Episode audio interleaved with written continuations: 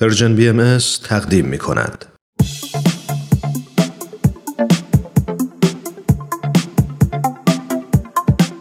دوستان عزیز، وقتتون بخیر. امیدواریم هر کجا که هستید ایام به کامتون باشه. سهیل مهاجری هستم. من و همکارانم خیلی خوشحالیم که فرصتی دست داد که با یه قسمت دیگه از سری دوم برنامه به سوی دنیای بهتر در خدمت شما دوستان عزیز باشیم و به بررسی مسائلی پیرامون تعلیم و تربیت توی جامعه امروز بپردازیم.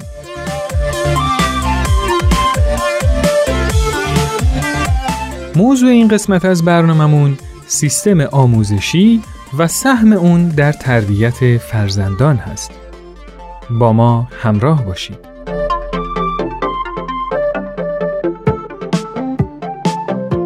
خیلی خوشحال بودم چون فهمیده بودم چطوری میشه یه خانواده موفق رو تشکیل داد.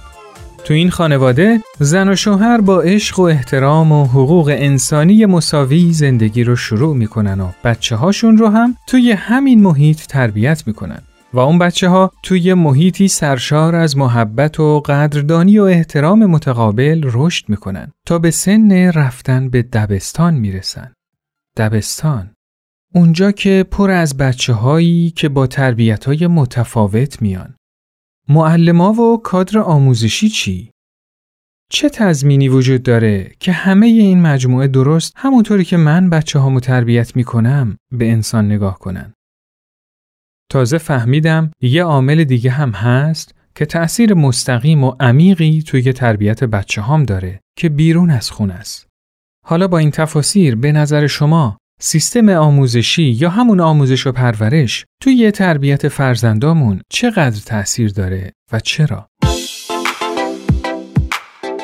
به نظر من سیستم آموزش پرورش رو تربیت فرزندانمون تأثیر داره. نمیشه گفت بی تأثیره، ولی تأثیر اصلی رو نداره، چون که فرزندان ما بیست و چهار ساعته، فکرشو کنید، همیشه با پدر و مادرشون دمساز هستن، زندگی میکنند. اصل تربیت رو از اونها میگیرن و از آموزش هایی که تو خونه پدر و مادر روشون انجام میدن. ولی البته وقتی بزرگتر میشن بستگی به این داره که چند ساعت در روز در اختیار آموزش پرورش قرار میگیرن. اونها هم یه الگوسازی دیگه ای روی بچه میکنن، ولی الگوسازی اصلی و پایه رو پدر و مادر ریختن و بعد از اون میشه گفت تاثیر آموزش و پرورش خب خیلی زیاد هست، ولی در درجه دوم قرار داره.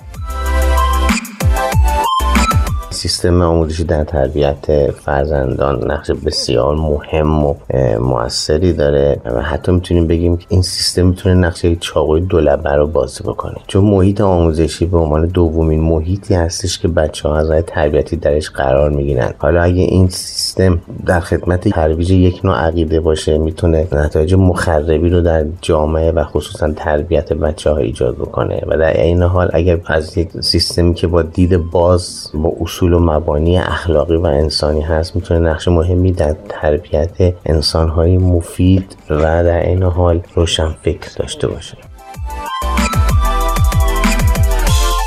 بر اساس تحقیقات روانشناس‌ها و جامعه‌شناس‌ها بعد از هشت سالگی پدر و مادر نقششون در تربیت فرزندانشون کاهش پیدا میکنه، یعنی هولوش بیست درصد. بنابراین هشتاد درصد مابقی رو کودک از محیط اطرافش میگیره که سیستم آموزشی هم شاملش میشه و میتونیم از اینجا نتیجه بگیریم که قسمت عمده تربیت فرزندان ماها بستگی به سیستم آموزشی داره که اون کودک با دوستاش، با معلمهاش در ارتباط هستش.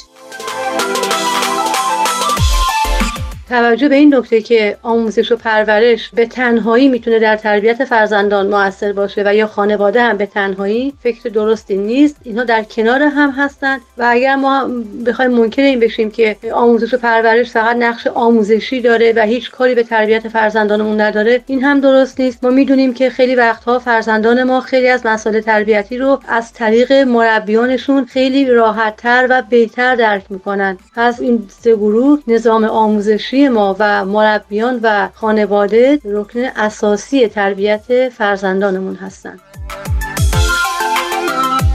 سیستم آموزشی درست میتونه کمک کنه تو پرورش درست روح و جسم اطفالمون، چون فرزندانمون مقدار زیادی از زمانشون رو توی این مراکز میگذرونن و اگر نظام آموزش و پرورش ما بر پایه سلایق شخصی افرادی باشه که در رأس سیستم هستن، صدمه‌های جبران ناپذیری میتونه بزنه به روح اطفال ما. قطعا تاثیر خودشو داره، چون بچه‌ها از سن شش یا هفت سالگی هشت ساعت مفید از روزشون رو در محیط مدرسه میگذرونن و در واقع اون روند آموزشی که اون مدارس دارن خیلی تاثیر میتونه بذاره، مخصوصا اگر خانواده‌ها آگاه نباشن یا وقت کافی برای بچه‌هاشون نذارن. اون معلم یا اون مربی میتونه خیلی تاثیر بذاره رو روندی که اون بچه طی میکنه. همونطوری که زمان قبل از دبستان تنها فردی که بیشترین تأثیر رو روی تربیت کودک داشت مادر بود، اونم به خاطر زمان زیادی که باهاش میگذروند، دبستان هم میتونه تأثیر زیادی رو روی طفل داشته باشه، چون بیش از نیمی از روز رو بچه ها اونجا هستن. حالا شما فکر کنید اگر سیستم آموزش و پرورش نگاهش به انسان مثل ما نباشه چی میشه؟ اون وقت هر چی توی خونه ریسیدیم به راحتی پنبه میشه. من اشتباه میکردم. نمیشه فقط یه خانواده موفق داشت و واقعا احساس خوشبختی و سعادت کرد، در حالی که بقیه جامعه دیدگاه‌های متفاوتی به تربیت و سعادت دارن. همونطوری که مسئول تربیت بچه‌ها توی خونه پدر و مادر هستن، تو جامعه هم برای ایجاد آسایش و پیشرفت و تعادل و هماهنگی بین مردم یه مسئول لازم داریم که به نظر من همون سیستم آموزشی یا آموزش و پرورشه. اگه توی خونه روش تربیتی پدر و مادر مخالف باشه، چه تأثیر مخربی روی بچه‌ها داره؟ حالا شما تصور کنید بین روش‌های تربیتی خانواده‌ها و آموزش و پرورش هم تفاوت وجود داشته باشه. دیگه ببینید اون جامعه چه جامعه‌ای از آب در میاد. به نظر شما تو همچین جامعه‌ای میشه صلح و یگانگی و پیشرفت رو به وجود آورد؟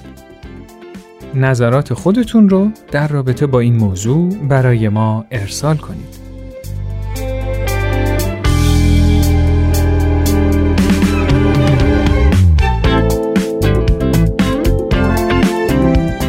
دوستان عزیز، این قسمت از برنامه‌مون به پایان رسید. شما میتونید این برنامه رو در تارنما، شبکه‌های اجتماعی، تلگرام و ساند کلاد پرژن بی ام اس دنبال کنید و از همین طریق هم با ما در ارتباط باشید. نظرات و پیشنهادات خودتون رو برای ما ارسال کنید. تا برنامه دیگه، خدا یار و نگهدارتون.